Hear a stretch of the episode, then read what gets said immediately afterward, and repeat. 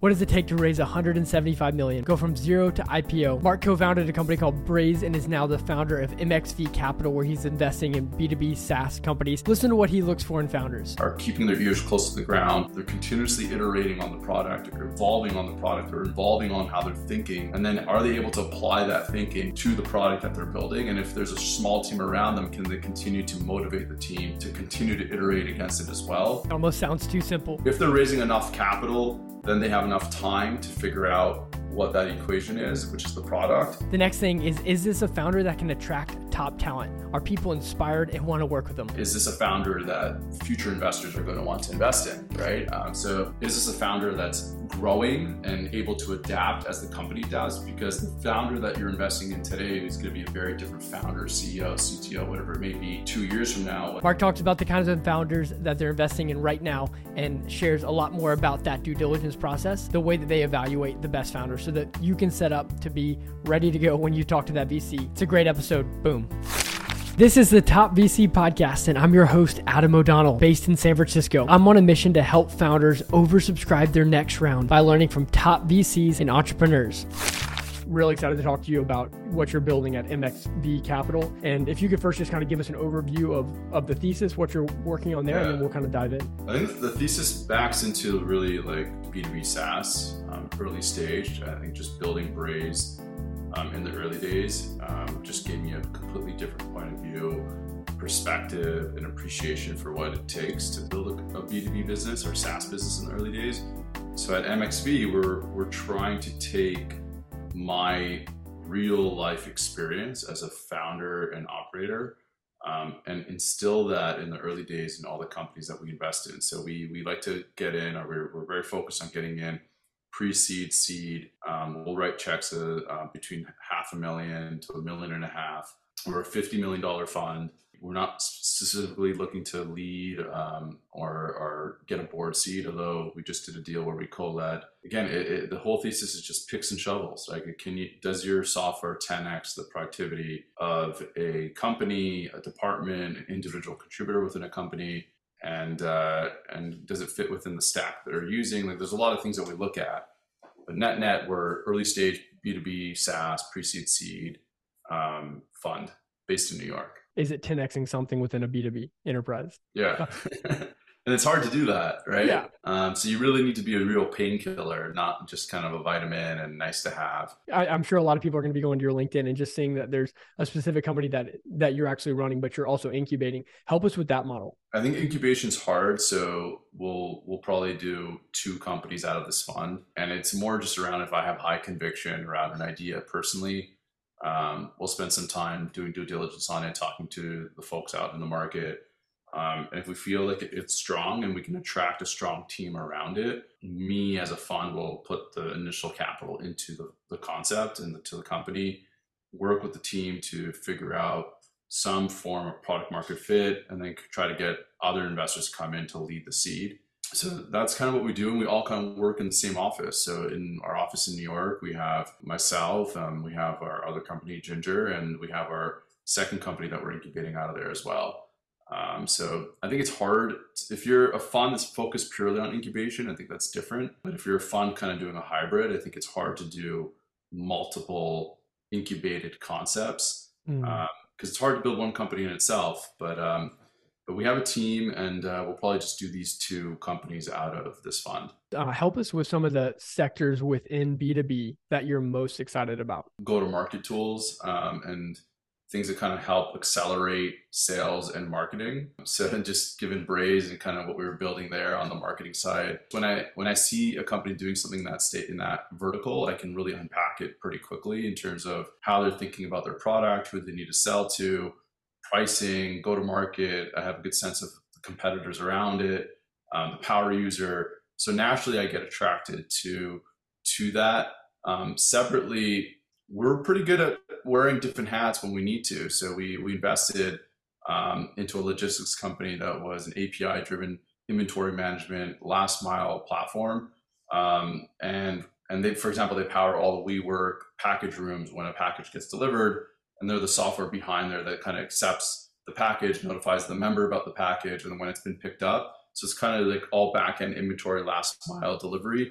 But I totally got it. Like we went in and we've been helping that company thinking about how they become more enterprise ready over the last year. So um, they were doing really smaller contracts outside of WeWork. So I'm like, look, you have a true enterprise grade product here and you don't even know it. Um, and we worked all over the last year to get that done. And, and this last quarter, they actually closed a 1.3 million TCV deal um, because they were getting ready for the enterprise. So that's one example where we just kind of love leaning in. Wore a different hat, obviously different than sales and marketing acceleration tools, but there's a massive market in logistics. And the thesis there was we think increase of packages is going to ha- become bigger and bigger. The back end inventory management tools that can support that and power that are going to come in, and it does 10x the productivity for the folks that are running the inventory room and running inventory and managing logistics. So it, it was I don't want to say it was a no-brainer, but it was it made a lot of sense. The difference with that one was that we had to work with the team in getting them to be more enterprise focused um, and focus on signing larger deals and signing 3K ACV deals. I'm really intrigued. One of the things you said with GTM tools, and at Zendesk, I'm on the GTM side. We actually have our sales kickoff um, meeting next week as a company. So I'm always just looking at like the next GTM software startup. So I'm curious, what is there anything that you've found that's like moving in that area, like one of the most exciting areas within that? Because there's just, it's from my experience, it just seems like it's been flooded for so long, and the amount of acquirers is very limited. Yeah, it got flooded, but it's it's still super interesting. Like we we invested in a company in India um, called Mailmodo they're building um, interactive emails, right? So it, for all those folks that kind of think like email's dead, I think email's just beginning again too, right? Um, so it's it, it, email is going to evolve the same way technology is evolving um, at, at, the same pace and sometimes a quicker pace. Um, so I think what's getting, I think, I think the go-to-market stuff is getting very, very interesting. I think when you start thinking about even AI and, and kind of yeah. thinking about how a couple couple go-to-market strategies with AI, like we've seen a lot of companies that are kind of trying to replace the SDR BDRs and trying to help with outbound emails. Um, to help qual- create qualified leads for your sales team. Um, we haven't done any of those investments yet, but um, we're seeing a lot of these tools come out where they're kind of coupling AI with what would normally be people that you need to hire to send out mass emails or whatever it may be. Tell me one of the most impactful things that you look for before making an investment. There's a bunch of things that we kind of look at to check the boxes. Um, obviously, the one that everyone always talks about is the founder. Um, I think because we're investing so early, a lot of times the founder has, and this is typical of how I think about stuff. So the founder or the co-founders have a a thesis um, at the top that they're trying to solve for, um, and how they're trying to solve for that is the product that they're building. Um, so I'm always trying to think about, okay, is that thesis going after a large market? Um, if yes, we'll check it off.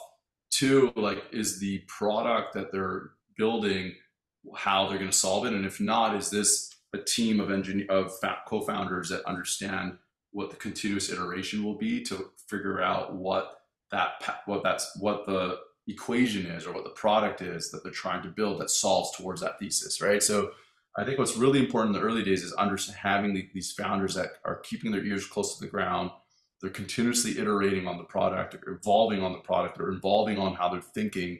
And then are they able to apply that thinking to the product that they're building? And if there's a small team around them, can they continue to motivate the team to continue to iterate against it as well?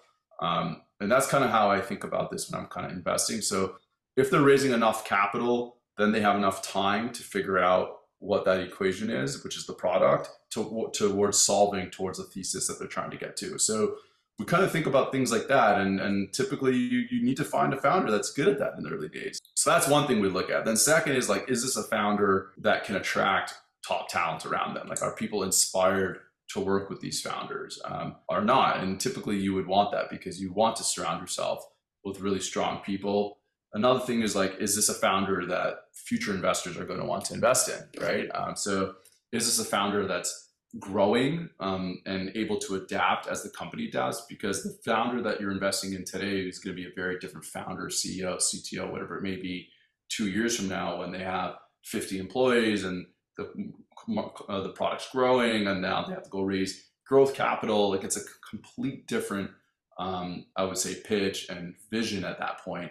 So you kind of want to find these founders that you know that can grow into those roles So these are things that we look at and try to find, and uh, it's hard. It's hard. As sometimes you, you don't know how someone's going to evolve, right? It's, it's it's literally like a marriage. You get married 15 years later, you're both very different people, um, but you've learned to adapt together. So I think there's a lot of things that we look at when we're that I try to look at when I'm investing in a founder too. The average timer, if you had to kind of make it um, estimate from meeting the founder for the first time to actually investing, like, what would that yeah. timeline be? So I think in this market, it slowed down a lot. I'm happy about it. I really hated the market earlier in the 2021 20, and maybe earlier 2022 days where like you get on a call and you have to make a decision on the call um, just because the market everyone was just throwing so much capital i think for me now i i, I could tell I, I i'm I, one on the first call i can know if i'm attracted to the the founders and or the concept um, typically the concept I can tell pretty quickly. And I'm very upfront on calls. Um, founders will say like on the call, I'll tell them yes or no if we're interested. Um, and uh, sometimes it, they're kind of taken back by the no, but uh, I think it's better to give founders that upfront feedback right away um, and the why right away.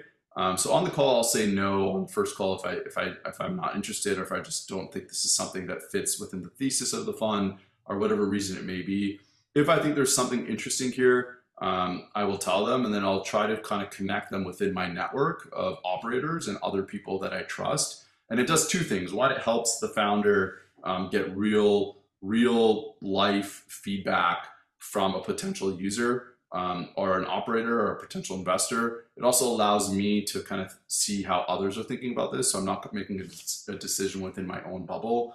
Um, and I'm sending them to people that I trust within my network. Um, so that's kind of how I think about it. And then I, I try to get to a decision within, um, I would say, a week to a couple weeks in terms of like, is this something we want to move forward with or not? Um, the deal that we just co-led, um, I will say, was about a three, three and a half week, three week, two week process. But it, in the back of my head, I knew I wanted to do the deal. Um, the process was more about like making sure um, we're thinking about this correctly, right? So making sure the founders talk to potential customers, talking to that customer, and that takes time to schedule and make that intro, get get them to talk to that potential customer. Then us back channeling with that potential customer and how it went. How do they pitch the product? Um, is this something that we, you would use? Do you believe there's budget for this? How does this fit within your budgets? Um, and those are things that we try to find out, and we'll try to do that with three, four potential customers or even potential investors that we want to bring in on the cap table. So to, short answer is I think within one to three weeks we we can know and if we want to move forward or not. Still say you're investing pre-product market fit because that seems like right on the cusp. Yeah, I, I love getting in pre-product market fit, um, and uh, it, that's where we shine. Like we we lean in with our, our each of our founders. We, we we like to act almost like an extension of their team.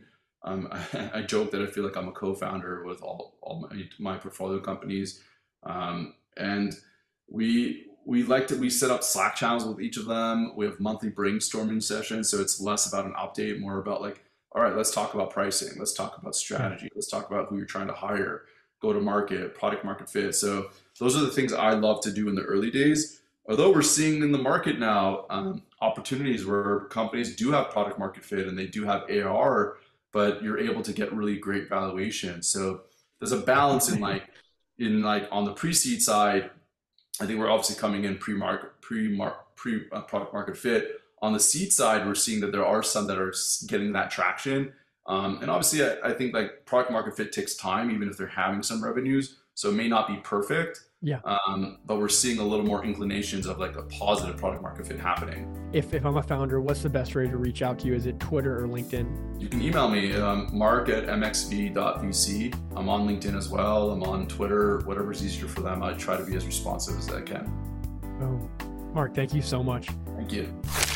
Thanks for listening to another episode of the Top VC podcast. I'm your host, Adam O'Donnell. This is way more than just a podcast, it's a community, and I'm personally on a mission to help founders in whatever way I possibly can. So send me an email, adamfodonnell at gmail.com, or reach out to me on LinkedIn. Boom.